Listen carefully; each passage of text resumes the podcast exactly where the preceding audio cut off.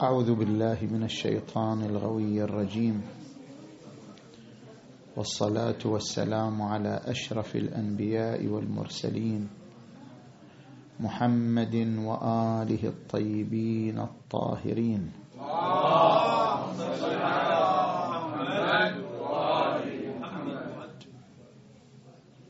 بسم الله الرحمن الرحيم.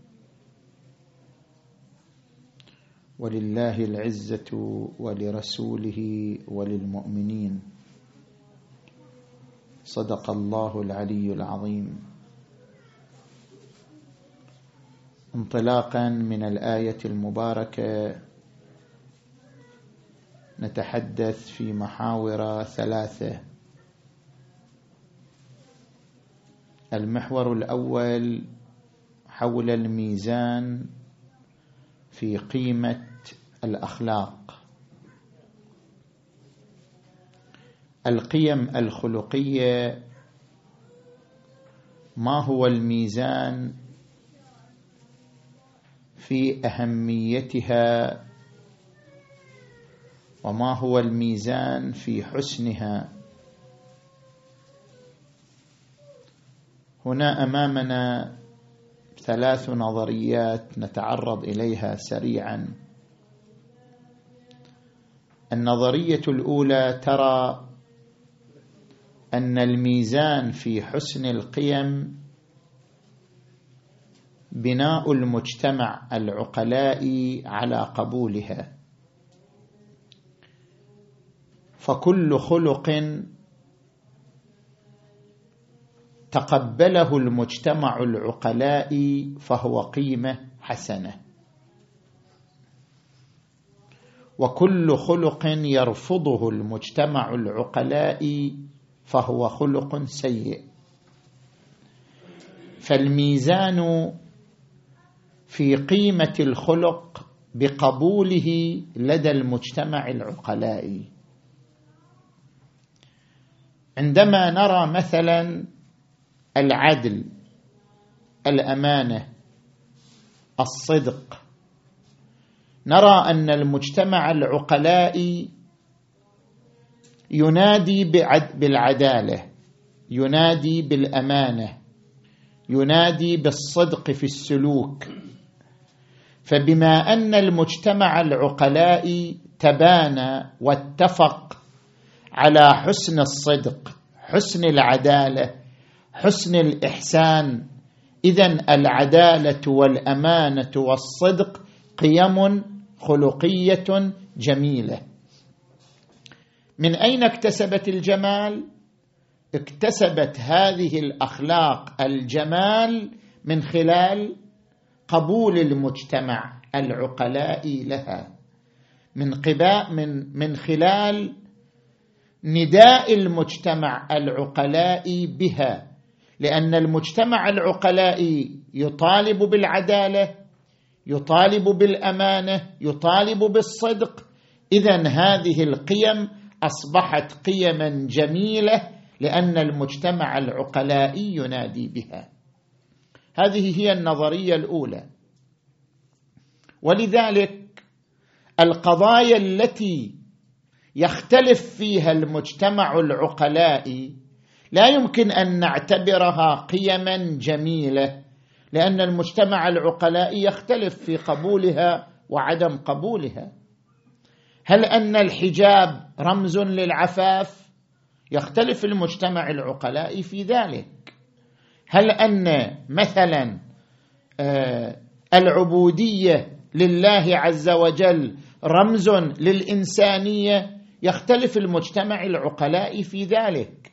اذا بناء على هذه النظرية لا يمكن أن نعد الحجاب قيمة جميلة ما دام المجتمع العقلاء يختلف في حسنه وعدم حسنه. هذه النظرية الأولى. النظرية الثانية الميزان في قيمة الخلق وفي جماله ليس بالمجتمع العقلاء وإنما باللذة والألم الروحيين. ما معنى ذلك؟ نحن نسمع عن مصطلح الفطرة. القرآن طرح هذا المصطلح في قوله عز وجل فأقم وجهك للدين حنيفا فطرة الله التي فطر الناس عليها لا تبديل لخلق الله. الفطرة ما معناها؟ لو أردنا أن نحدد حقيقة الفطرة لنعرف أن الدين أمر فطري أم لا لابد أن نحدد حقيقة الفطرة. هذه النظرية الثانية تحدد لنا أن الفطرة هي عبارة عن اللذة والألم الروحيين. هناك لذة وألم جسديان وهناك لذة وألم روحيان. الجسد يتألم من بعض الأمور الجسد يلتذ ببعض الأمور الجسد يتألم من مرارة الطعام الجسد يلتذ بعذوبة الطعام. هذه اللذة والألم أمران ماديان جسديان. هناك أيضا لذه وألم روحيان. الروح تلتذ بغض النظر عن الجسد. الروح تتألم بغض النظر عن الجسد. عندما يطرح على الإنسان معادلة رياضية يقال له نريد منك أن تحل هذه المعادلة الرياضية. فإذا فكر في المعادلة الرياضية ووصل إلى حلها تصيبه لذة لكنها ليست لذة جسدية إنما هي لذة فطرية إنما هي لذة روحية.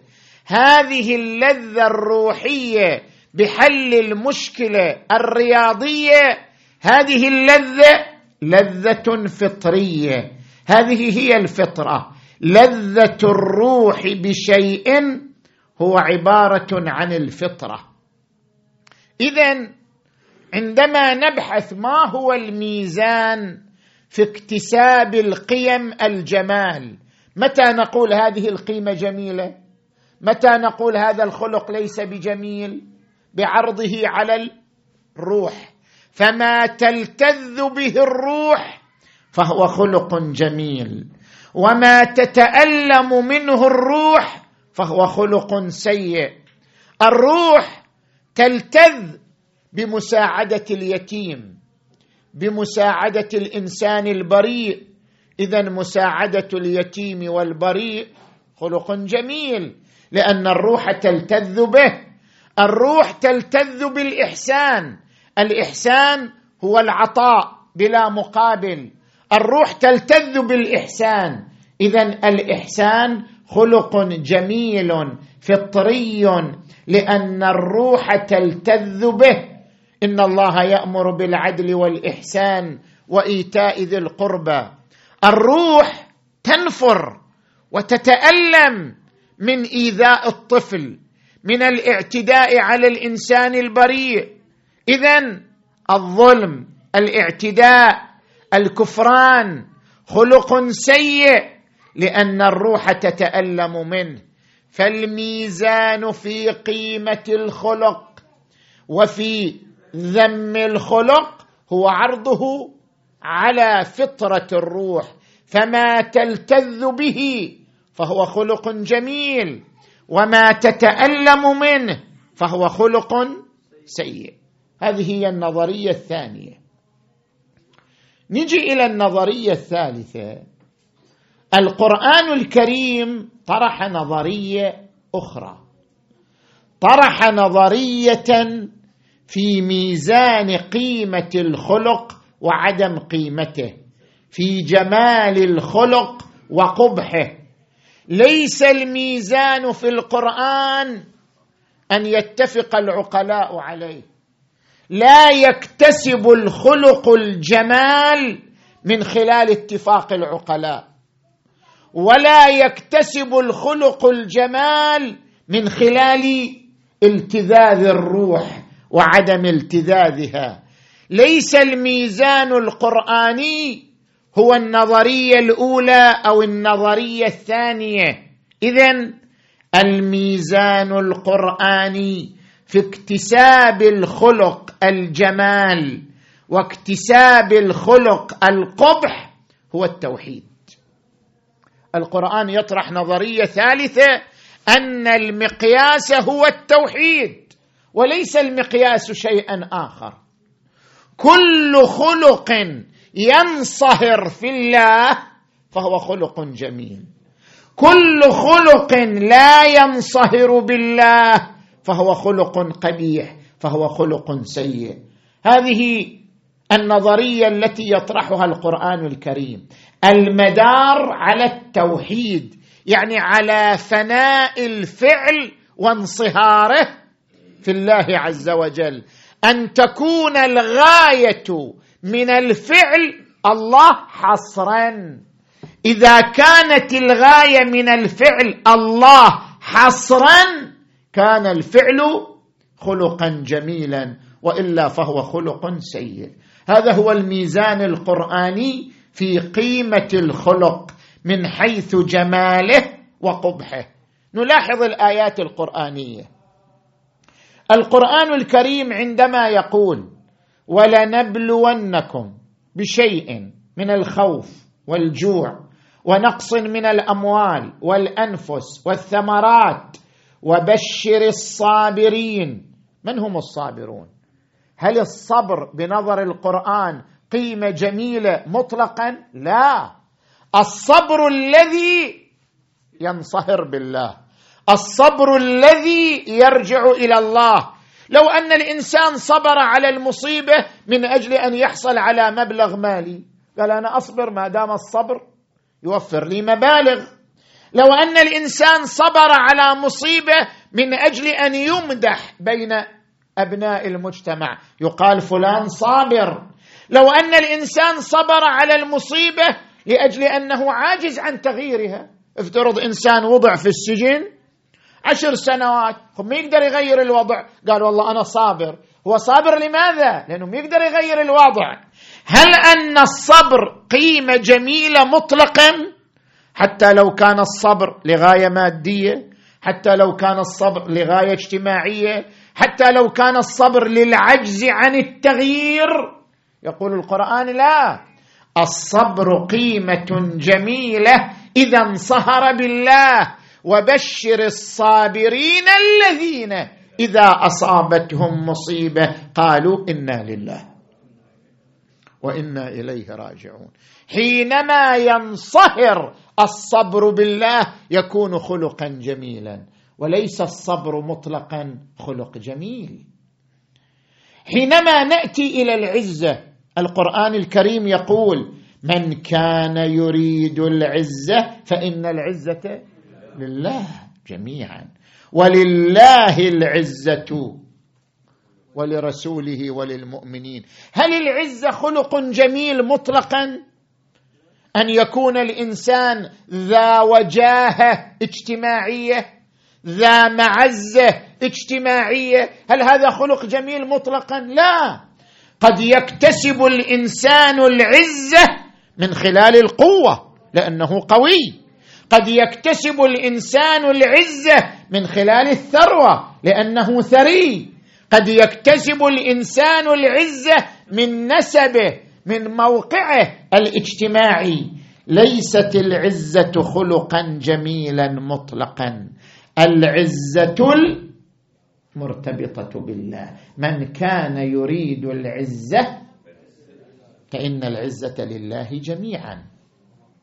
عندما نقرأ القرآن الكريم ونرى أن القرآن الكريم يقول ويطعمون الطعام على حبه مسكينا ويتيما وأسيرا. إنما نطعمكم لوجه الله. الإحسان العقلاء يقولون الإحسان شيء جميل. لو بنينا على النظرية الأولى في قيمة الأخلاق فإن الإحسان قيمة جميلة لدى المجتمع العقلائي لأن الإحسان عطاء بلا مقابل عطاء مجاني فهو قيمة جميلة لدى المجتمع العقلائي أما بحسب الميزان القرآني ليس الإحسان مطلقا حسنا. الإحسان قد يكون لأجل السمعة قد يكون بدافع الشهرة قد يكون بدوافع اجتماعية أخرى. الإحسان قيمة جميلة إذا كان منصهرا في الله. إذا كان فناء في الله. إنما نطعمكم لوجه الله. لا نريد منكم جزاء ولا شكورا. اذا النظرية أو الحقيقة القرآنية أن الميزان في جمال الخلق ليس هو اتفاق المجتمع العقلائي وليس هو ما تلتذ به الروح وما تتألم منه كما ذكرنا في النظريتين السابقتين بل الميزان في قيمة الجمال هو التوحيد انصهار العمل في الله ارتباط العمل بالله عز وجل. الآن أضرب لك مثال. أعظم الأمراض. إذا تراجع الأطباء النفسيين وتقرأ مجلاتهم وتقاريرهم أعظم الأمراض النفسية انتشارا في العالم مرض القلق. أعظم الأمراض النفسية. لا تخلو عائلة من قلق. لا يخلو شخص من قلق. هذا القلق ما هو علاجه. هذا المرض المنتشر أو هذه الظاهرة المنتشرة أو هذه الحالة الإنسانية العامة ما هي علاجها؟ هناك قلق من الأمراض. كثير الإنسان يقلق أن يصيبه مرض خطير. عنده قلق من المرض. هناك قلق من الحروب. أن تولد هذه الحروب مآسي ومجاعات وأرامل وأيتام. هناك قلق من الفقر. أن الإنسان يخاف أن يحبط رزقه فيرتد فقيرا. القلق من الفقر القلق من المرض القلق من الحروب القلق ظاهرة منتشرة عالميا. ما هو علاجها؟ هل علاج القلق بالأدوية المادية التي يشربها الإنسان فتخدره مؤقتا لينسى؟ أم علاج القلق الذهاب إلى الطبيب النفسي الذي يقول اخرج إلى الحدائق حاول أن تتنزه حاول أن تخالط أكثر من صنف من البشر حتى تبدد قلقك حتى ترتاح نفسك. هل هذا هو العلاج؟ العلاج الذي يطرحه القرآن بناء على حقيقة قرآنية وهي أن الميزان في جمال الخلق انصهاره بالله عز وجل العلاج الوحيد الحاسم للقلق تفويض الأمور إلى الله. ومن يتوكل على الله فهو حسبه. عندما يؤمن الإنسان بالقوة العظمى قوة الله عز وجل. ولله القوة جميعا.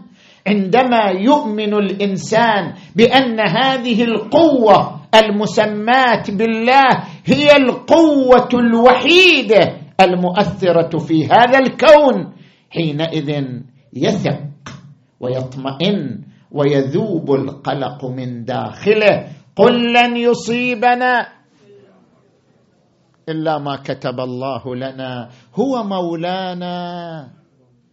وعلى الله فليتوكل المؤمنون. الإمام أمير المؤمنين علي عليه السلام يقول لابنه الحسن وألجئ ظهرك في أمورك كلها إلى إلهك. فإنك تلجئها إلى كهف حريز ومانع عزيز. والقرآن الكريم يؤكد هذه الحقيقة. والذين آمنوا وتطمئن قلوبهم بذكر الله ألا بذكر الله؟ تطمئن القلوب. إنما المؤمنون الذين إذا ذكر الله وجلت قلوبهم وإذا تليت عليهم آياته زادتهم إيمانا وعلى ربهم يتوكلون. علاج القلق بالتوكل على الله. هذا شاهد على أن الميزان في جمال الخلق الانساني هو ربطه بالله وانصهاره بالله عز وجل. نجي إلى المحور الثاني من حديثنا. من الأخلاق والقيم الجميلة التي تكتسب جمالها عندما ترتبط بالله خلق العزة. العزة. ما معنى العزة؟ العزة هي صعوبة المنال. عندما نقول هذا الشيء عزيز يعني يصعب نيله يصعب الحصول عليه. شيء عزيز عزيز الوجود يعني يصعب الحصول عليه. لاحظ مثلا عندما يتحدث القرآن عن النبي محمد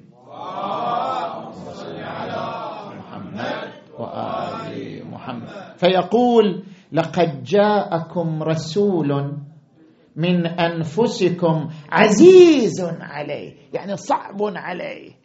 عزيز عليه ما عنتم حريص عليكم بالمؤمنين رؤوف رحيم. يعز عليه آلامكم يعز عليه قضاياكم يعز عليه شكواكم عزيز عليه ما عنتم حريص عليكم. العزة صعوبة الشيء صعوبة المنال.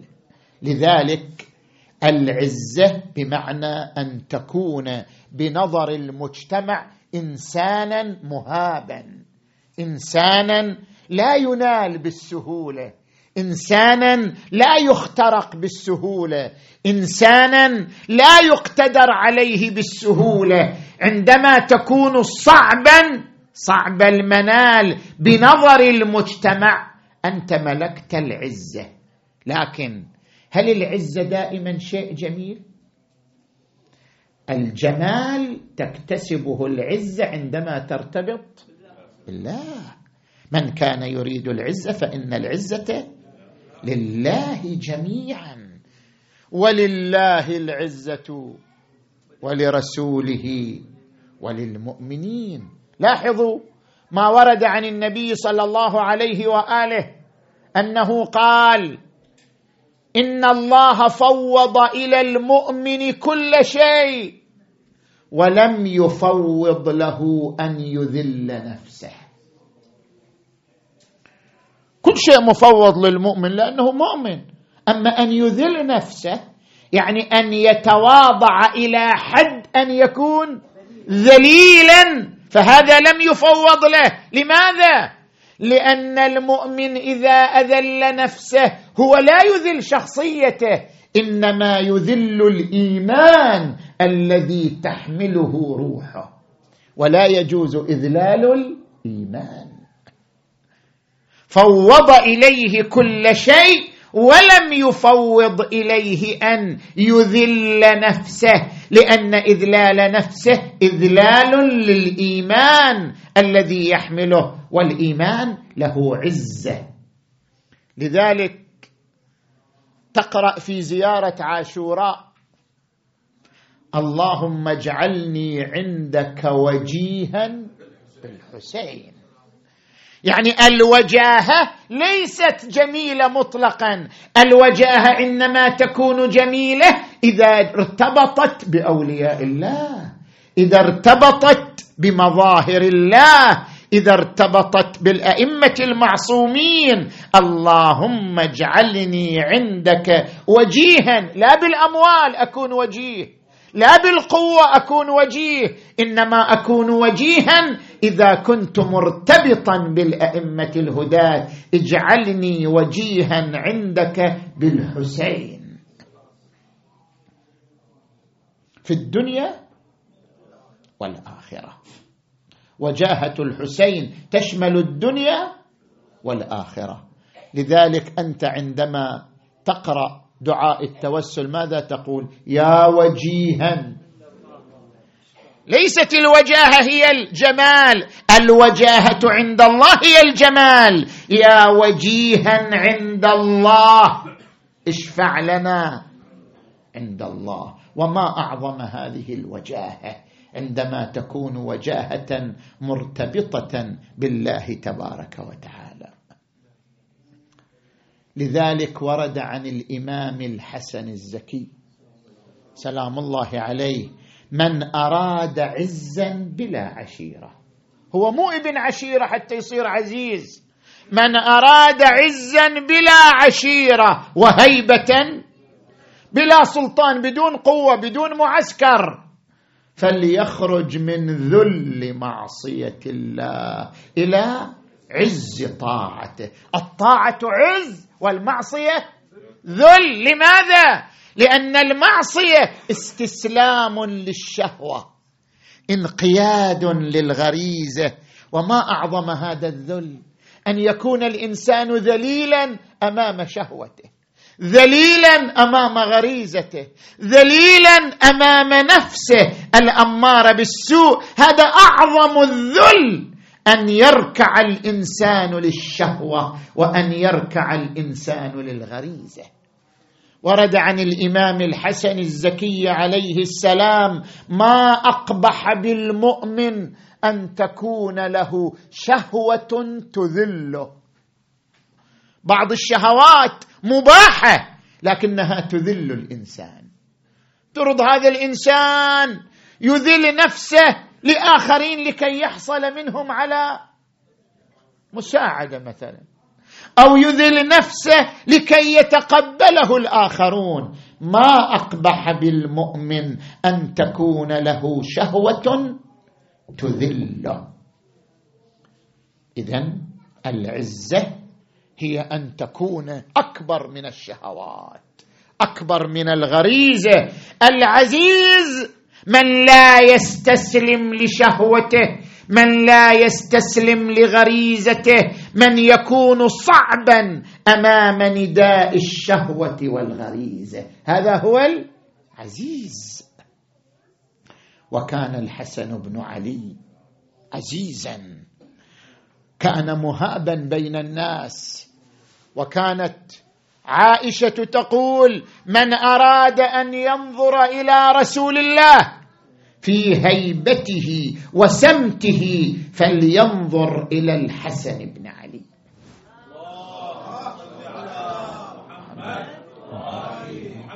وقال واصل بن عطاء دخلت على الحسن فوجدت عليه سيماء الأنبياء وبهاء الملوك. نجي إلى المحور الثالث. الحسن بن علي صالح معاوية بن أبي سفيان والحسين بن علي حأرب يزيد بن معاوية وكل منهما انطلق من نفس المنطلق منطلق العزة. كيف العزة؟ قادت الحسين للمواجهة. والعزة نفسها قادت الحسن للصلح. الحسين بن علي أدرك أن بيعة يزيد شارب الخمر قاتل النفس المحترمة بيعة يزيد في حد ذاتها إذلال للدين. لذلك قال لأمير المدينة يا أمير أنا أهل بيت النبوة وموضع الرسالة ومختلف الملائكة. ويزيد رجل فاسق شارب للخمر قاتل للنفس المحترمة. ومثلي لا يبايع مثله. يعني بيعتي أنا ابن رسول الله لشخص شارب الخمر مدمن على المعاصي. إذلال للدين إذلال لمنصب الإمامة. ألا وإن الدعي ابن الدعي قد ركز بين اثنتين بين السلة والذلة. وهيهات منا الذلة. يأبى الله لنا ذلك ورسوله والمؤمنون وجذور طابت وحجور طهرت. نفس الموقع نفس المنطلق انطلق منه الحسن بن علي. الحسن بن علي لماذا صالح معاوية؟ الحسن بن علي كان يشكل الخلافة لأنه بويع من قبل المسلمين بالخلافة بعد شهادة الإمام علي عليه السلام. الخليفة الشرعي بنظر المسلمين هو الإمام الحسن لأنه هو الذي يبويع من قبل صحابة رسول الله وأهل الحل والعقد. لو أن معاوية لو أن الحسن واصل القتال مع معاوية ماذا ستكون النتيجة؟ ربما يقول شخص النتيجة أن الحسن يستشهد. لا. ما كان معاوية يخطط للشهادة لا. معاوية ما يريد يقتل الإمام الحسن. يقتل الإمام الحسن تصير ردة فعل. سبط رسول الله ريحانة رسول الله حب رسول الله الذي كان رسول الله يكثر تقبيله ولثمه. قتل الحسن يوجب له ردة فعل. مو بصالح معاوية. اذا شنو كان معاوية يخطط؟ كان معاوية يخطط لأسر الإمام الحسن. أن يأسره. يأتي بالحسن اسيرا بين يديه. وهذه غاية معاوية. هدف معاوية. أن يجلس على الكرسي متبختر ويرى الحسن اسيرا بين يديه.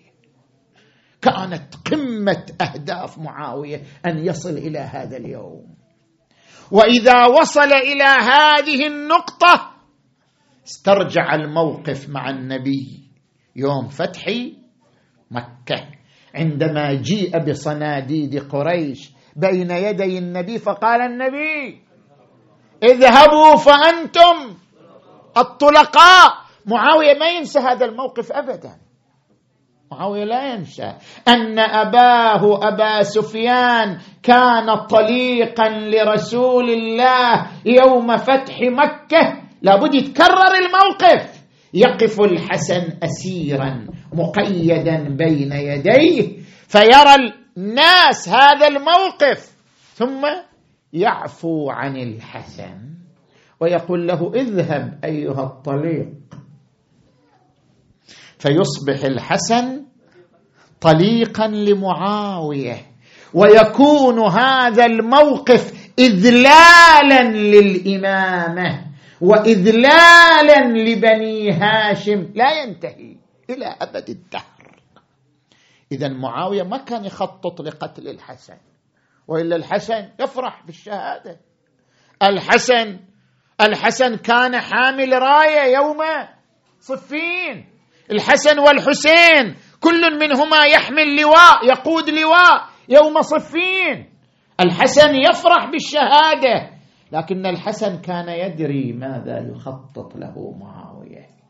كان يعرف أن معاوية يخطط لأسره ولإذلاله. وإذلال الامامه المتمثله في شخصيته وإذلال هذا الموقع العظيم الذي كان يتجسد في الإمام الحسن عليه السلام.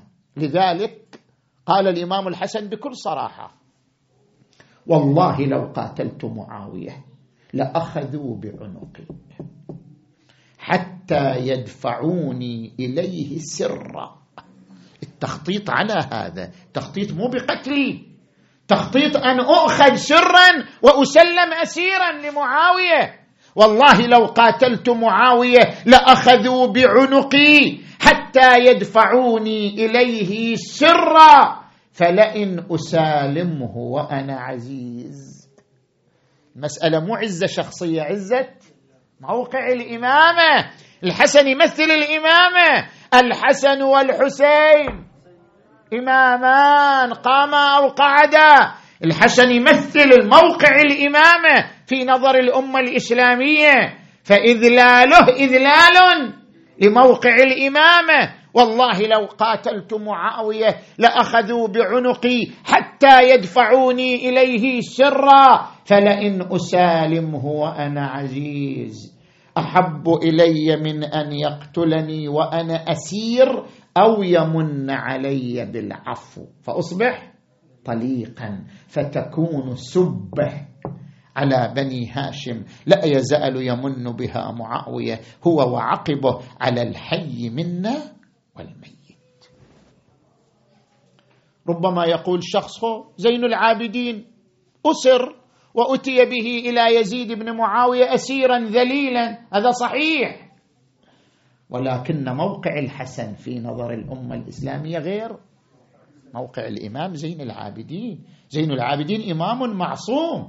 لكن الأمة الإسلامية كانت تنظر إلى الحسن أنه سيد شباب أهل الجنة أنه إمام أنه خليفة شرعي بايعته صحابة رسول الله صلى الله عليه وآله. فكان إذلال الحسن اذلالا لموقع الإمامة وموقع الخلافة وهذا ما أراد التحفظ عليه صلوات الله وسلامه عليه. نسأل الله ببركة يومه هذا أن يرزقنا في الدنيا زيارته وفي الآخرة شفاعته وأن يحشرنا في زمرته وزمرة أبيه وجده وأمه وأخيه والتسعة المعصومين من ذرية أخيه. اللهم اجعلنا معهم أحياء وأمواتا. اللهم ألحقنا بهم. اللهم ارزقنا من مددهم وفيضهم. اللهم اجعلنا ضمن بركاتهم. وآخر دعوانا أن الحمد لله رب العالمين. والصلاة والسلام على أشرف الأنبياء والمرسلين محمد وآله الطيبين الطاهرين.